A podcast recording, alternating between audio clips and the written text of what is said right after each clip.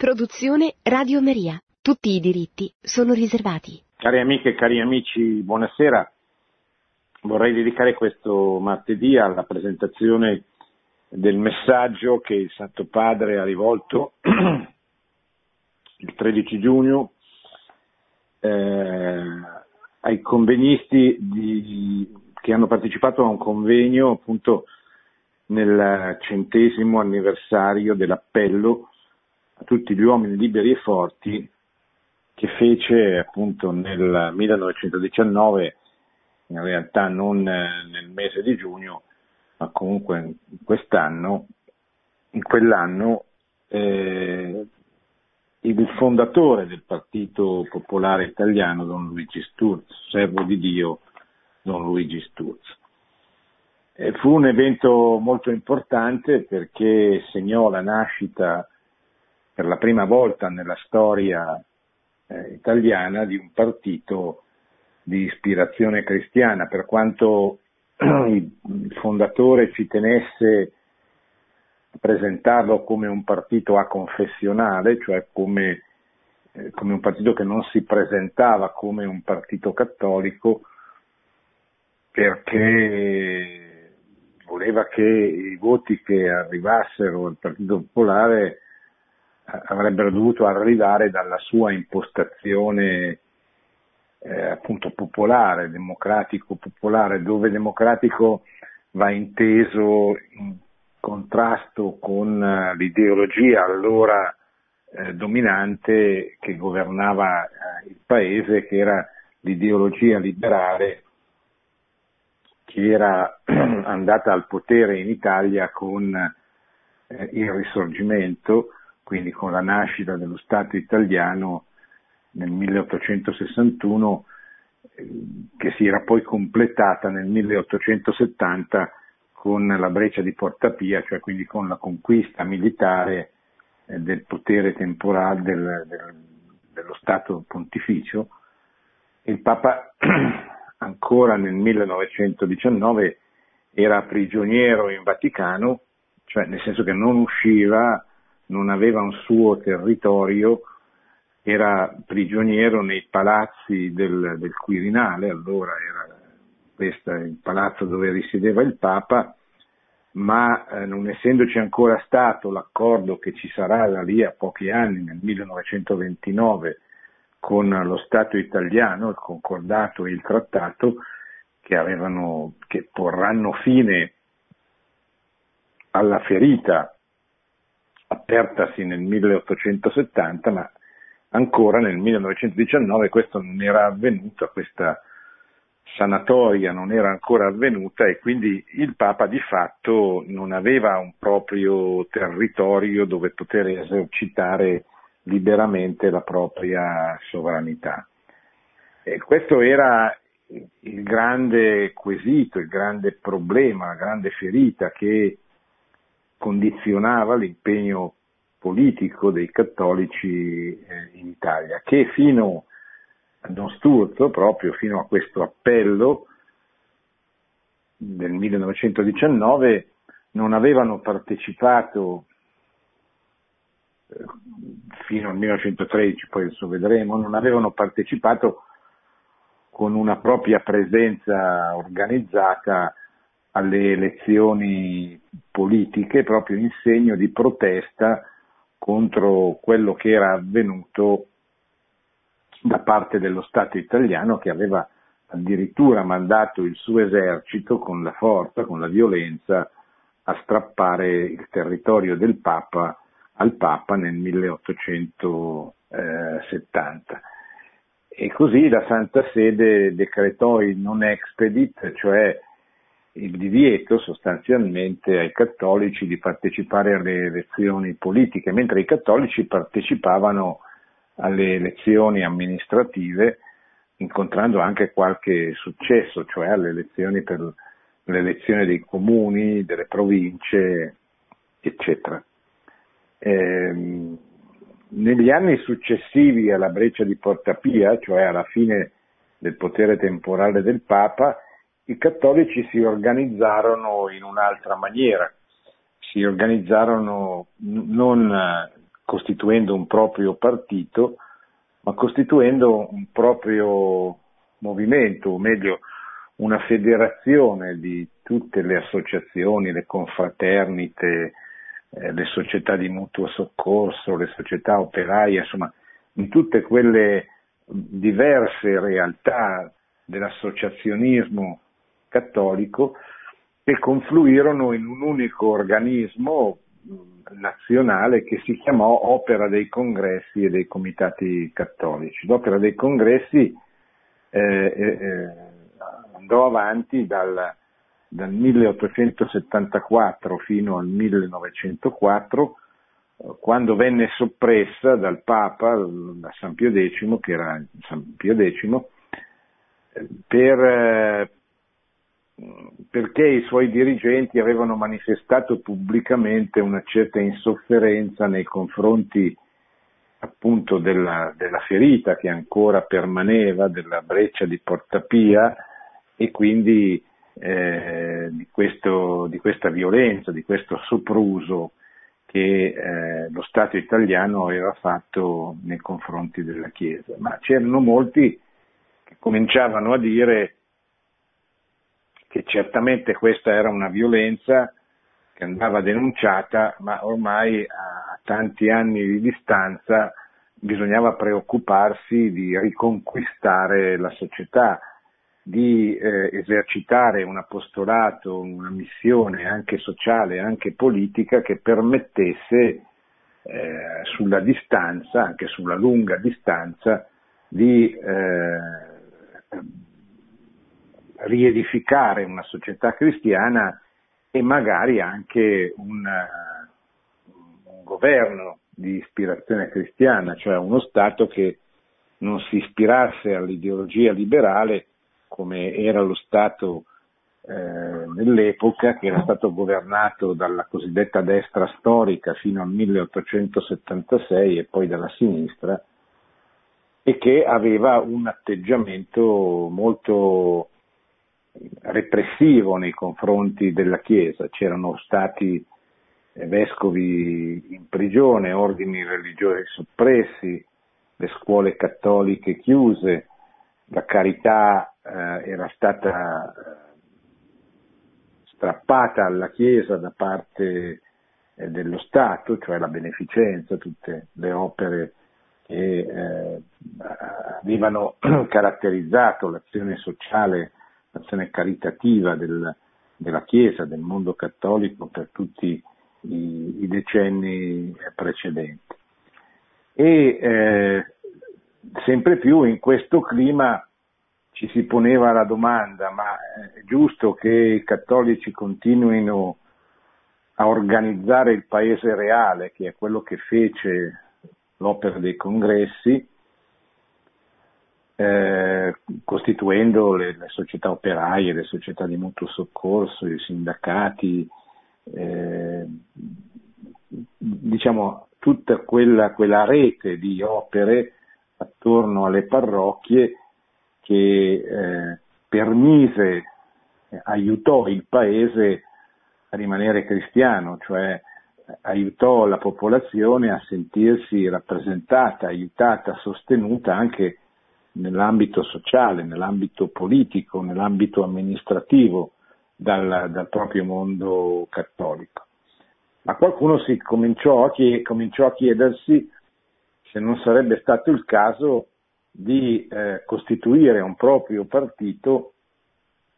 e tentare la via delle elezioni, cioè la via della, della, riconquista democratica del, del, anche del potere, del potere, politico.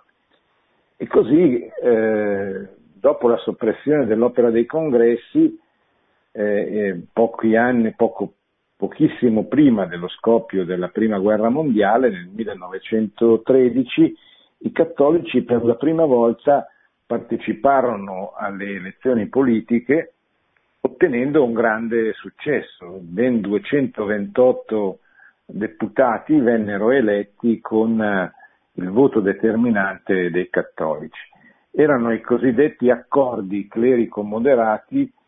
che portarono il nome del conte Vincenzo Torino Gentiloni, che era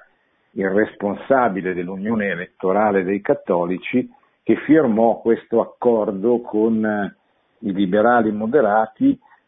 sostanzialmente con Giovanni Giolitti, per permettere l'elezione di candidati antisocialisti. Infatti c'era in questa fine, de, da, dalla fine dell'Ottocento nei primi del Novecento, eh, si era venuta a, a creare una, una, nuova situazione nel paese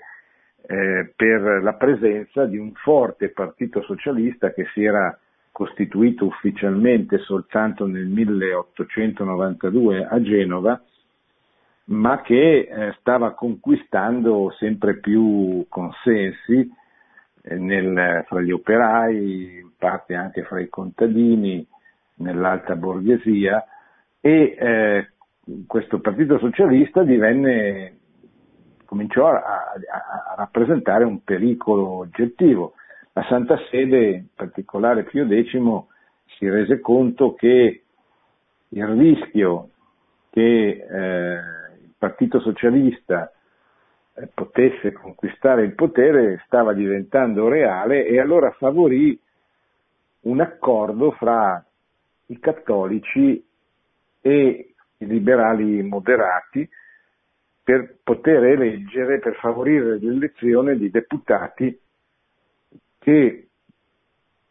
salvaguardassero alcuni principi fondamentali del cristianesimo, della dottrina sociale della Chiesa. Innanzitutto la, la, libertà della Chiesa, la libertà di educazione,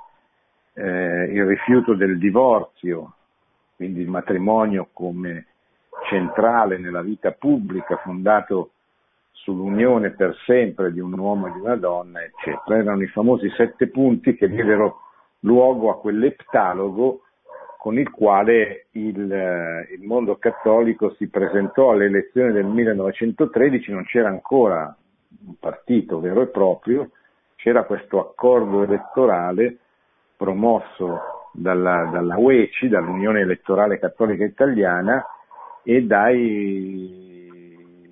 dagli ambienti moderati che facevano capo sostanzialmente all'uomo politico più importante di quel periodo storico che era Giovanni Giolitti. Questo accordo produsse, come vi ho già detto, l'elezione di ben 228 deputati, ma sostanzialmente venne vanificato dallo scoppio della Grande Guerra. La prima guerra mondiale scoppierà nel 1914, l'Italia entrerà in guerra nel 1915, tra l'altro con un'operazione di trasformismo veramente disastrosa e devastante per l'immagine del paese. L'Italia era alleata con la Germania e con l'Austria nella triplice alleanza e nell'arco di dieci mesi eh, cambiò alleanza, ma non si limitò a rimanere neutrale come avrebbe desiderato la Santa Sede e in generale il mondo cattolico, ma decise di entrare in guerra fia- contro quelli che fino a dieci mesi prima erano stati i suoi alleati, con, eh, costituendo una, un'intesa con la Gran Bretagna e, e la Francia e questo sarà uno dei, degli aspetti più, più, devastanti per l'immagine del nostro paese eh, che purtroppo ancora oggi celebra queste vicende relative alla prima guerra mondiale che peraltro non riescono a, a trovare consenso nel, nella gente perché proprio, furono il frutto di un tradimento, di un'immagine veramente tristissima che, che, che l'Italia, una brutta figura che l'Italia fece a livello internazionale, che in parte venne eh, così eh, riguadagnata dall'eroismo dei soldati che combatterono a Caporetto per difendere il paese dagli austriaci che lo stavano invadendo, ma non bastò certamente quel, quel, quel gesto, quel sacrificio per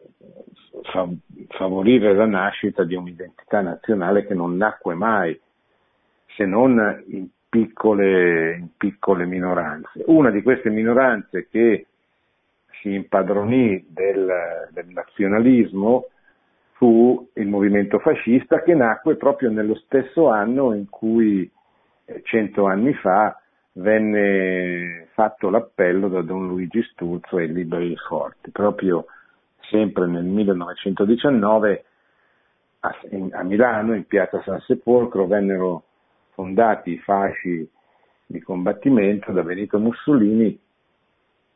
che eh, sostanzialmente sfruttò eh, quella, quella, retorica nazionalista nata da, da, dalla fine della guerra per eh, mettere insieme soprattutto i reduci, soprattutto gli arditi che erano quei corpi scelti che avevano combattuto la prima guerra mondiale e nacque questo movimento che nel giro di, di, di soli tre anni con la marcia su Roma riuscì a conquistare il potere. Perché Don Luigi Sturzo volle fondare un partito eh, non eh, con il tacito accordo della Santa Sede, che non, non amava particolarmente né Don Sturzo né l'ipotesi di un partito eh, popolare, però lasciò fare, non si oppose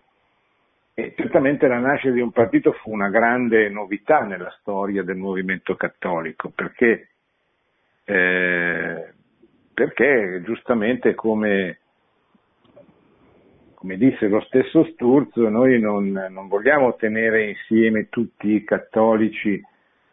per difendere pubblicamente alcuni principi fondamentali del cattolicesimo, come era avvenuto appunto pochi anni prima, nel 1913, con l'elezione del patto Gentiloni.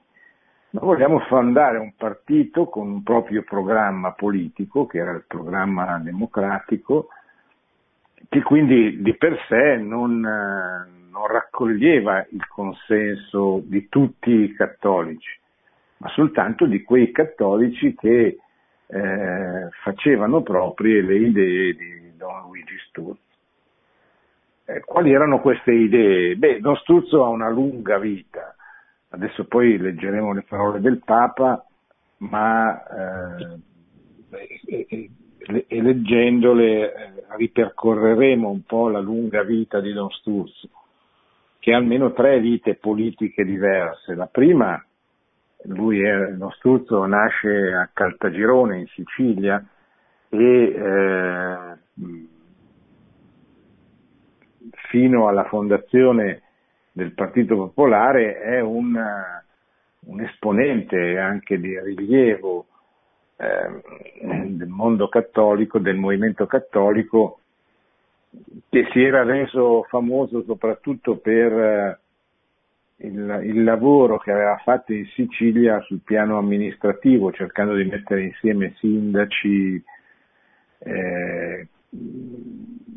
realtà che operavano nel territorio. Il suo,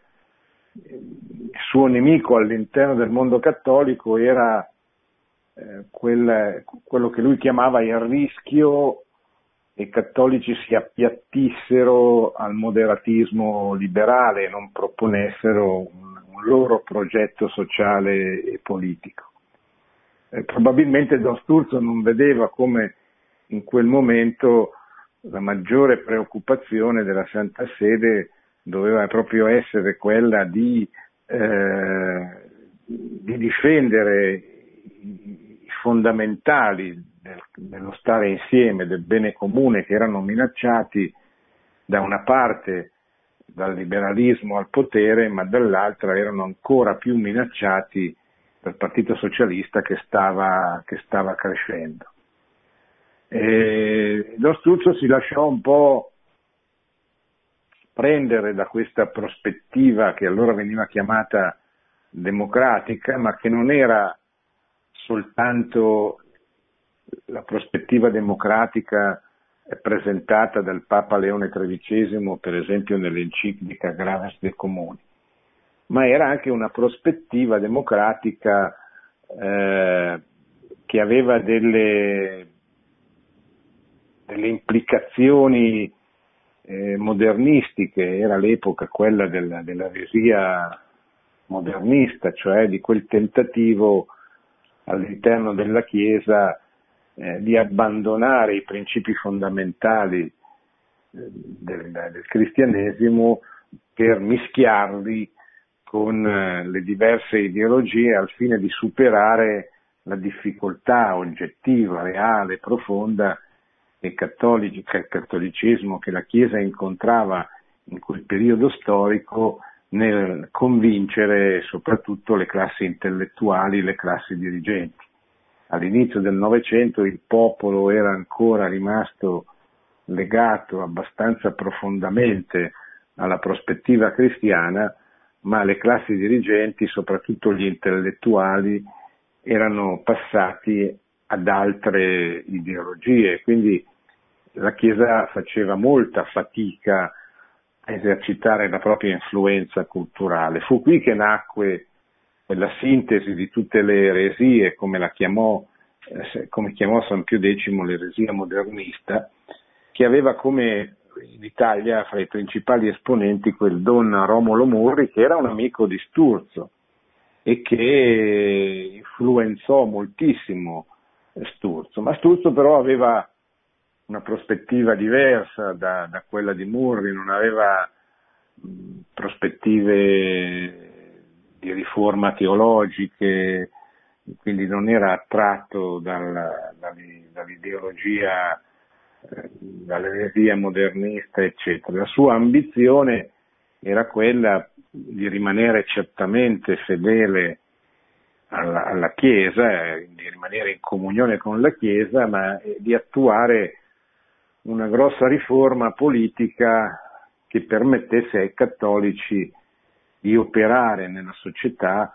con un programma cristiano democratico che eh, fermasse da una parte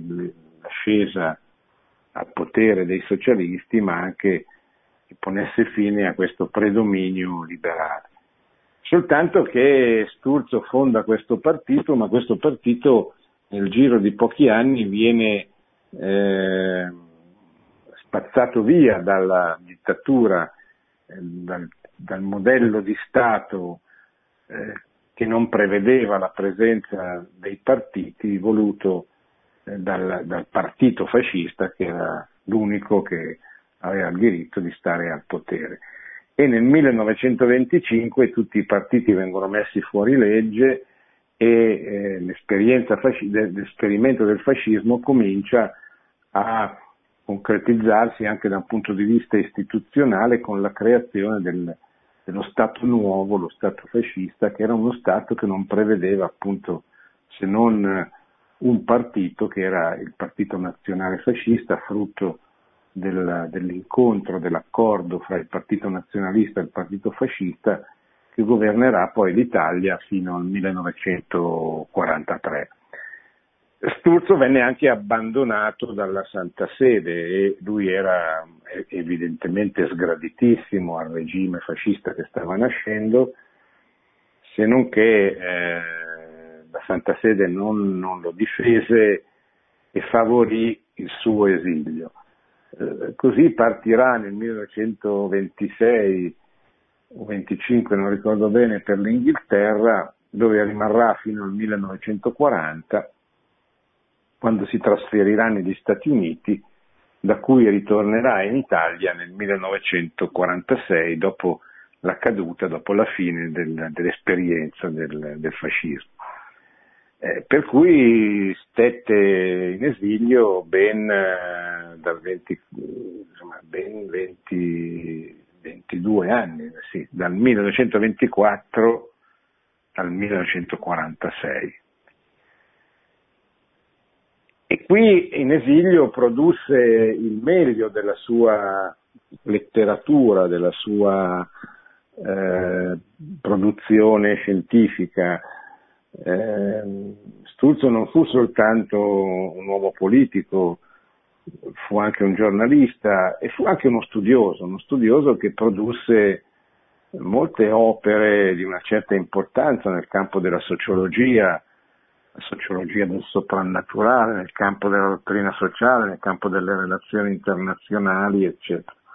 Sfruttando anche questo lungo periodo di esilio eh, dove non avendo incarichi di natura politica, ma neanche di natura, come dire, non, non insegnava, non era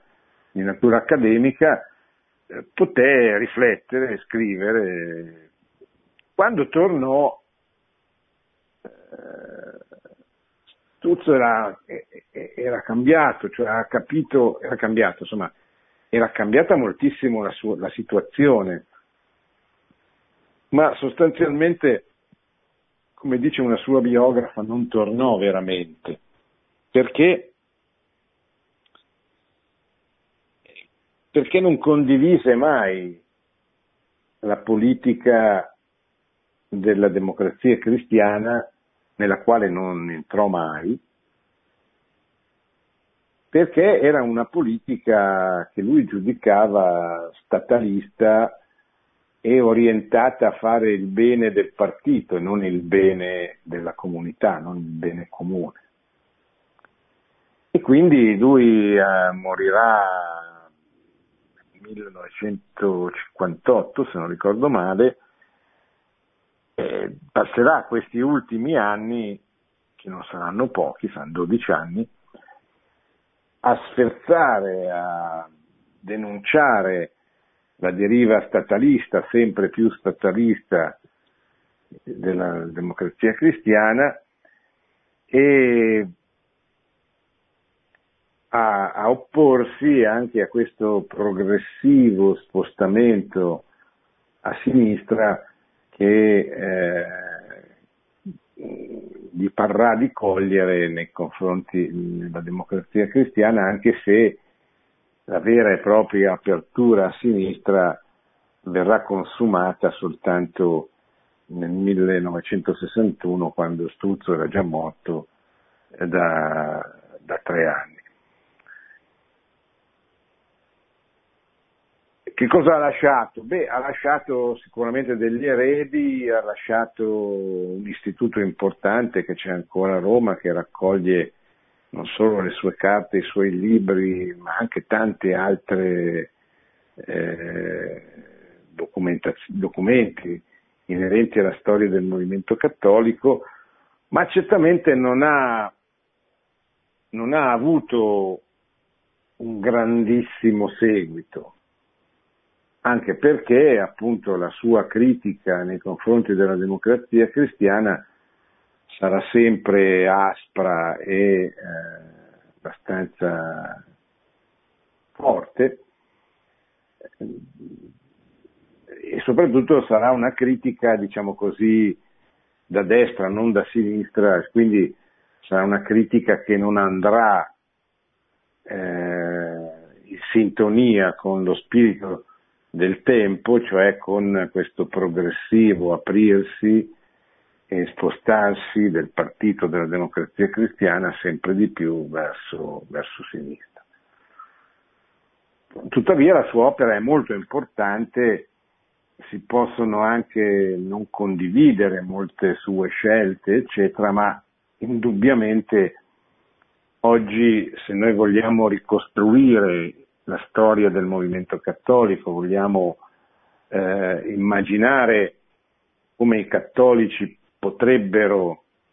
eh, operare nella società per rievangelizzarla non soltanto eh, nel cuore dei singoli, ma anche nel cuore della società, delle istituzioni, eccetera. Ebbene, per chi ha questa prospettiva, eh, Don Luigi Stuzzo è un passaggio obbligato, è un, un incontro e un confronto fondamentale, cioè si può anche eh, criticare alcuni suoi interventi, non essere d'accordo con tutte o con parte delle sue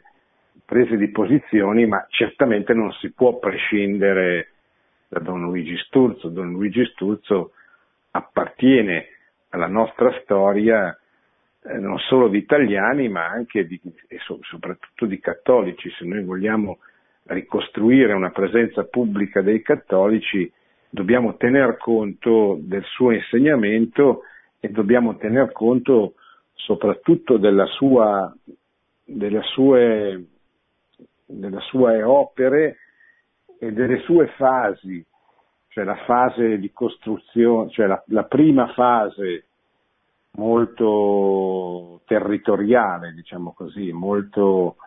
legata a dare importanza ai comuni.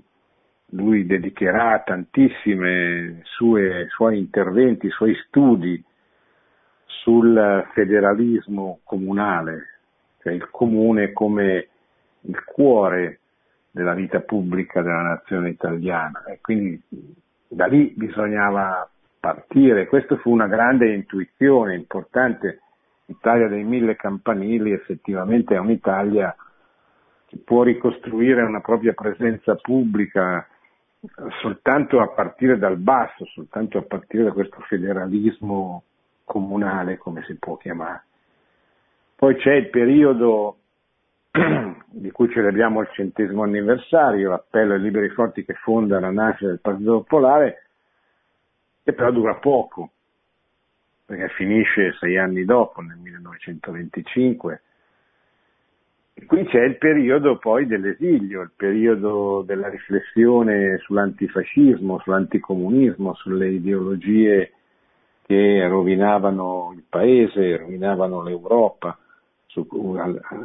temi a cui Sturzo dedicò tante, eh, tanti interventi. Poi ci fu il ritorno caratterizzato, ne ho parlato poco, ma bisognerebbe parlarne più a lungo e faccio solo un cenno, caratterizzato nel 1952 da quando Sturzo accettò di porsi alla testa una, della cosiddetta operazione Sturzo con la quale lui, Luigi Gedda ed altri esponenti del mondo cattolico su invito di Papa Pio XII cercarono di fondare una lista elettorale a Roma che non prevedesse la presenza di nessun partito anticomunista, ma di, che legasse insieme tutti i mondi anticomunisti, compresi quelli eh, della destra. Era un tentativo di opporsi in maniera più efficace alla sinistra e al rischio che la sinistra, il Partito Comunista e il Partito Socialista potessero vincere le elezioni e governare Roma. Questa presa di posizione, questo tentativo suscitò una violentissima reazione nella democrazia cristiana, soprattutto in De Gasperi, che riuscì a fermarla, ma e, e, e riuscì anche a inimicarsi il, il Papa, ma Sicuramente questa fu una presa di posizione di Sturzo che segnò poi la, la fine della sua presenza pubblica in, nel campo della politica, che non aveva mai ripreso dopo il ritorno dalla guerra se non in questa circostanza, ma fu definitivamente chiaro che lui non aveva più nessuna intenzione di volersi spendere politicamente. E poi c'è tutta quest'ultima fase in cui produsse molti, soprattutto interventi, articoli, eccetera, per denunciare la deriva statalista dell'Italia che poi sarebbe scoppiata e si capì quanto fosse stato profetico, eh, sarebbe scoppiata in tutta la sua evidenza negli anni 60, 70, 80 per arrivare ai nostri giorni al cosiddetto al debito pubblico, all'invadenza dello Stato nella vita economica, nella vita sociale, cosa che lui denunciava quando questo Stato era molto meno presente di quanto lo sarebbe diventato, di quanto lo è oggi. Cosa dice il Papa? Beh, il Papa non entra, adesso vi leggo alcuni passaggi, il Papa è argentino, non, non è certamente uno studioso di Sturzo della storia italiana, eh, quindi non entra nel, nel, merito, però dice alcune cose che meritano di essere eh, riprese. Eh, soprattutto lui riprende da Sturzo l'impegno affinché i laici facciano politica, i laici cristiani si impegnino nella vita pubblica. Riprende una cosa dall'appello di Don Luigi Sturzo, quando dice la società italiana si costruisce quando le sue diverse ricchezze culturali possono dialogare in modo costruttivo, quella popolare, quella accademica, quella giovanile, quella artistica, quella tecnologica, quella economica, quella politica, quella dei media.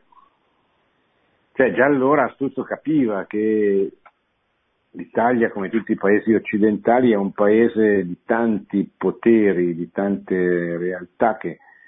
e il bene comune consiste proprio nel riuscire a tenere insieme, a metterle insieme, a farle operare insieme, eccetera. Allora, cosa dice ancora il Papa? Questo centenario ci dà l'occasione di riflettere sulla concezione cristiana della vita sociale e sulla carità nella vita pubblica secondo il pensiero, la vita e le opere del servo di Dio Don Luigi Sturzo. Per il sacerdote di Caltagirone il compito di informare cristianamente la vita sociale e politica appartiene soprattutto ai laici cristiani, che attraverso il proprio impegno e nella libertà che loro compete in tale ambito, attuano gli insegnamenti sociali della Chiesa, elaborando una sintesi creativa tra fede e storia che trova il suo fulcro nell'amore naturale vivificato dalla grazia divina. In polemica con quanti sostenevano un dualismo tra etica e politica, tra Vangelo e società umana, e limitavano la legge dell'amore alla vita privata, Don Sturzo affermava la legge dell'amore non è una legge politica, sta bene in chiesa, sta bene nelle famiglie, sta bene nei rapporti privati. È vero che molti oggi, anche cristianelli annacquati, posano a fieri censori di coloro che si occupano di vita pubblica e definiscono la politica una sentina di mali, un elemento di corruzione, uno scatenamento di passioni e quindi da starne lontani. Costoro confondono il metodo cattivo con quella che è invece doverosa partecipazione del cittadino alla vita del proprio paese. Il fare una buona o cattiva politica dal punto di vista soggettivo di colui che la fa dipende dalla rettitudine dell'intenzione, dalla bontà dei fini da raggiungere e dai mezzi onesti che si impiegano all'uopo. Così ragionano i cristiani di ogni tempo e di ogni paese. E con questo spirito l'amore del prossimo in politica deve stare di casa e non deve essere escluso come un estraneo, né mandato via facendolo saltare dalla finestra come un intruso. E l'amore del prossimo non consiste nelle parole né nelle moine, ma nelle opere e nella verità. Così scriveva Don Sturzo nel 1925 sul quotidiano di Brescia, il cittadino di Brescia. E, e don, eh, Papa, Papa Francesco lo, lo riprende perché lo riprende? Beh, perché riprende una tesi molto ripetuta spesso da, da, da, tutti i pontefici, in particolare da, da, Francesco. Cioè i laici si devono impegnare in politica, la, la politica è una cosa sporca, una cosa brutta, una cosa... Eh, questo lo dicono tutti, oggi soprattutto i giovani oggi sono poco attratti, anzi sono, sono quasi allontanati dalla politica. E, ed è vero, cioè, è, è, comprensibile questo, cioè, la politica oggi non ha più gli ideali falsi precedenti il 1989, ma non ha proprio più ideali. Eh, ridotta ad essere così una lotta abbastanza inspiegabile per la conquista di un potere che non si capisce bene a che cosa serva. Quindi sono sempre meno quelli che si occupano di politica, sono sempre meno quelli che vanno a votare, pur in un paese che ha sempre avuto alte alte percentuali di votanti come l'Italia, ormai siamo ridotti al 50%. Un italiano su due non va più a votare perché non, trova, non si trova rappresentato dalle proposte politiche che gli vengono, che gli vengono rivolte, che gli vengono fatte. E, e però questa non è una cosa positiva, cioè questa è una cosa su cui bisogna reagire. E bisogna reagire occupandosi del bene comune, tenete presente che poi la politica non è soltanto eh, presentarsi alle elezioni, candidarsi, eccetera, ma la politica è proprio quel, quell'occuparsi del bene comune e dei beni comuni che ciascuno di noi è tenuto a fare. Eh, cioè se abbiamo dei figli a scuola o dei nipoti, la politica è andare a vedere cosa succede nella scuola, che cosa viene loro insegnato, auspicare, spingere che vengano insegnate buone cose, anche che venga creato un clima che favorisca un buon insegnamento. Politica è occuparsi del proprio territorio, dei corpi intermedi del proprio territorio, non solo i partiti, il consiglio comunale, queste cose, ma i sindacati, i, le associazioni ricreative, le associazioni culturali, le associazioni che hanno il compito di conservare la memoria storica dei propri paesi, della propria storia, delle proprie realtà, che svolgono un lavoro preziosissimo perché permettono alle generazioni che verranno di trovare qualcuno che insegni loro chi siamo. Cioè, la grande tragedia del nostro tempo è che siamo proprio un popolo che non ha più un'identità, che non, loro, che non ci viene insegnata e spesso quando ci viene insegnata ci viene un po' imposta come un'identità ideologica che non ha nulla a che vedere con le radici della nostra storia, del, del nostro essere una comunità, del nostro stare insieme, del nostro essere un popolo. E tutto questo però ha bisogno di persone che si dedichino che studino, che facciano riemergere, che aiutino i giovani ad innamorarsi di un progetto comune. Perché la vera politica non può essere, non può prescindere dagli ideali. E gli ideali non sono soltanto dottrina, ma sono anche dottrina. In particolare sono gli ideali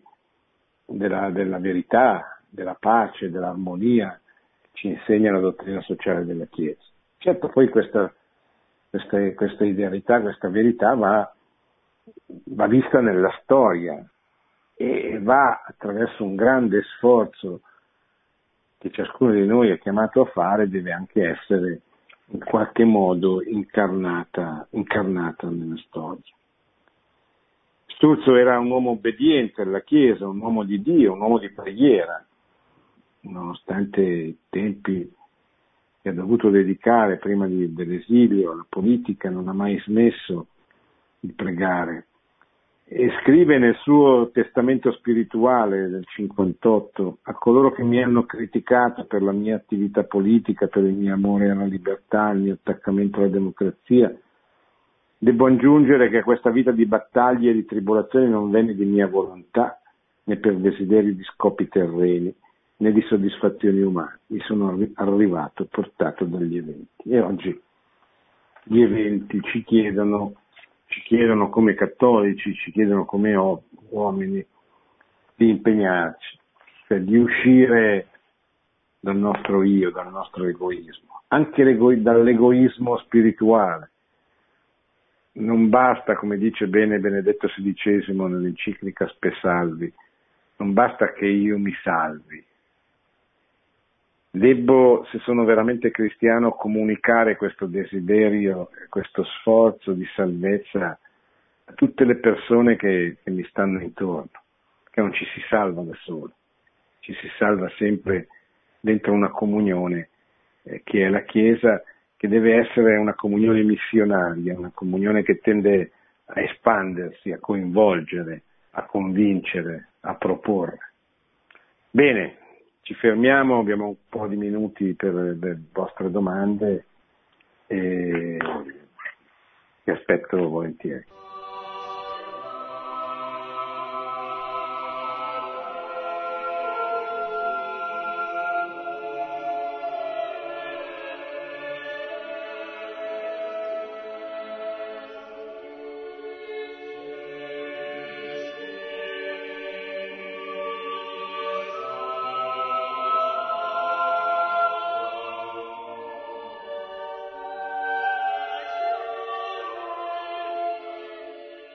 Pronto? Sì, buonasera, Lello.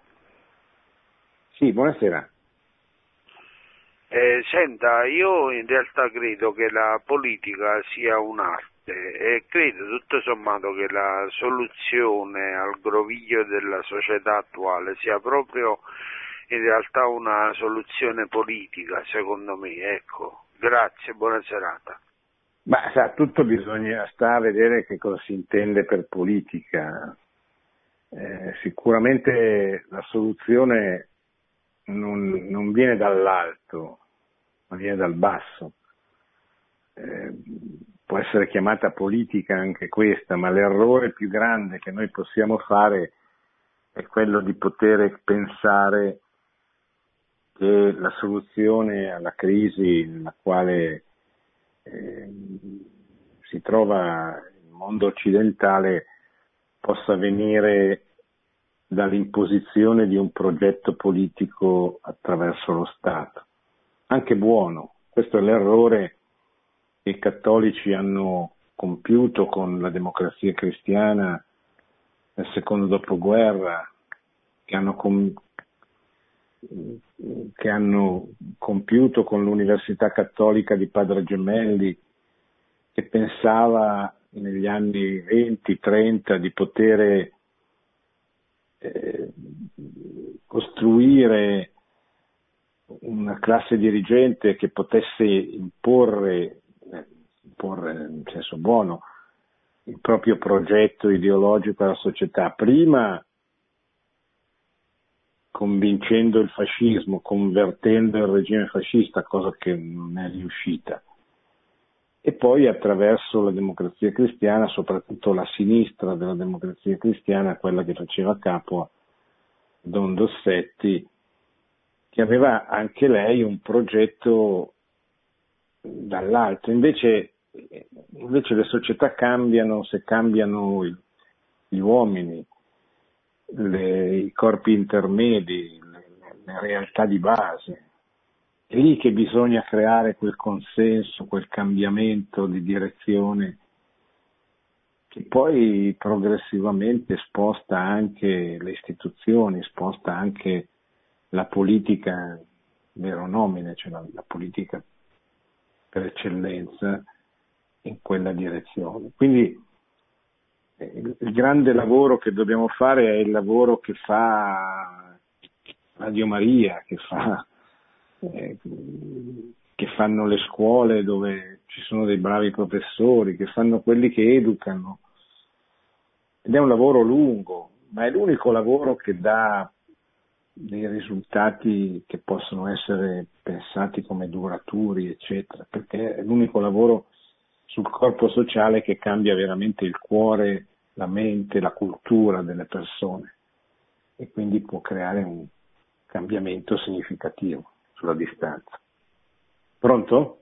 Buonasera professore, sono sì. Liliana da Bastia Umbra e sono d'accordo sì. perfettamente con lei quando dice che c'è una disaffezione eh, da parte di, delle nuove leve, eccetera, ma io ritengo che sia anche un po' colpa di una, una mancanza di, di di presa di coscienza che esistono eh, dei, dei mezzi per poterci risvegliare il desiderio di fare politica nell'accezione più nobile di questo. E uno dei, dei, degli ultimi testi che ho potuto studiare è quello della vita attiva di Hannah Arendt, la quale dice che eh, la, l'accezione politica strict et simpliciter è come ti comporti, eccetera, ma la vita attiva, attiva ti dà proprio la, la possibilità di considerare la pluralità che c'è l'altro e che insieme dobbiamo progettare. Non possiamo assolutamente permettere di andare in deiezione, di fare una vita non autentica. Ecco, eh, non so mm, chi, a chi, uh, chi, è colui che potrà eh, diciamo, ehm, riattivare questo interesse. Ma non lo so neanch'io, ma credo che non sia una persona. Qui il problema è mettere in moto un, uh, un circuito virtuoso di diverse persone che creino una rete attraverso la quale eh, si rinasca anche passio, questa passione, questo amore per la politica, per il bene comune, per la costruzione della polis. Eh, bisogna che qualcuno lo faccia, che contagi e più siamo, più contagiamo, prima otteniamo dei risultati. Pronto? Pronto? Pronto? Sono sì. Luigi da Verona. Sì, volevo chiedere, buonasera. Buonasera, volevo chiederle, eh, ho letto un articolo su Avvenire di, su una eh, deputata de, della DC del passato, Maria Eletta Martini, e l'hanno definita la mamma della, diciamo, della politica buona, della politica vera, insomma. Però lasciano un po' sospeso questo, cioè eh, se ci fosse adesso quella deputata lì, sarebbe ben accetta, sarebbe accettata. Ecco, l'ascolto per radio. Ma sa, eh, bisognerebbe fare tutto un lungo discorso sugli aspetti positivi, ma anche e soprattutto sugli aspetti negativi della storia della democrazia cristiana. Perché eh, il nostro paese si è allontanato dalle radici cristiane sotto governi ininterrottamente guidati da esponenti della democrazia cristiana, i quali pur di rimanere al potere non hanno denunciato questo fatto e quindi non hanno, come dire, non hanno lanciato un appello al, per guardare il pericolo che stava avanzando, eccetera ma hanno assecondato questo processo di scristianizzazione che ha attraversato l'Italia soprattutto a partire dagli anni 60, cioè da quando i vescovi italiani già nel 1960 denunciavano nel laicismo la malattia mortale che stava uccidendo il nostro paese. Eh, non dimentichiamoci mai,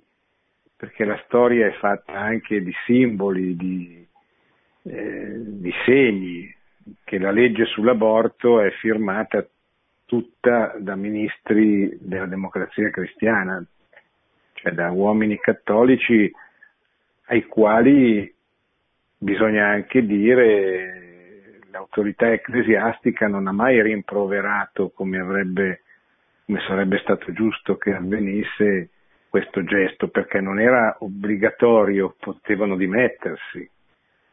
eh, dimettendosi avrebbero perso il potere, magari il governo, ma avrebbero lanciato un segnale, un, un allarme che purtroppo invece non è avvenuto è, e quando è avvenuto è avvenuto troppo, troppo tardi. Allora, quindi noi dobbiamo ricostruire, è vero, la storia del, dei cattolici deve,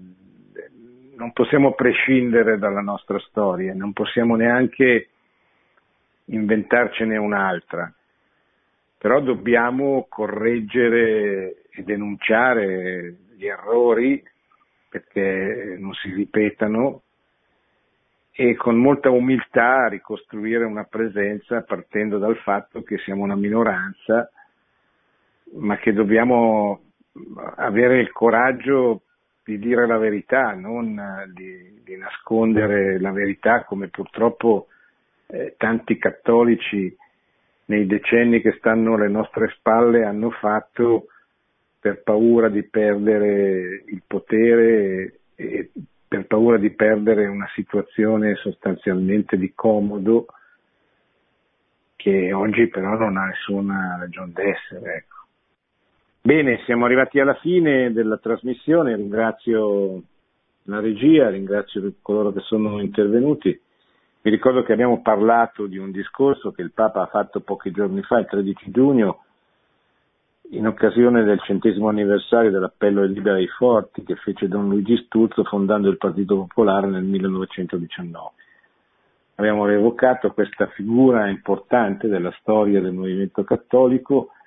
le sue vicissitudini, la sua vita molto complessa, le tre vite politiche diverse che hanno caratterizzato la sua biografia,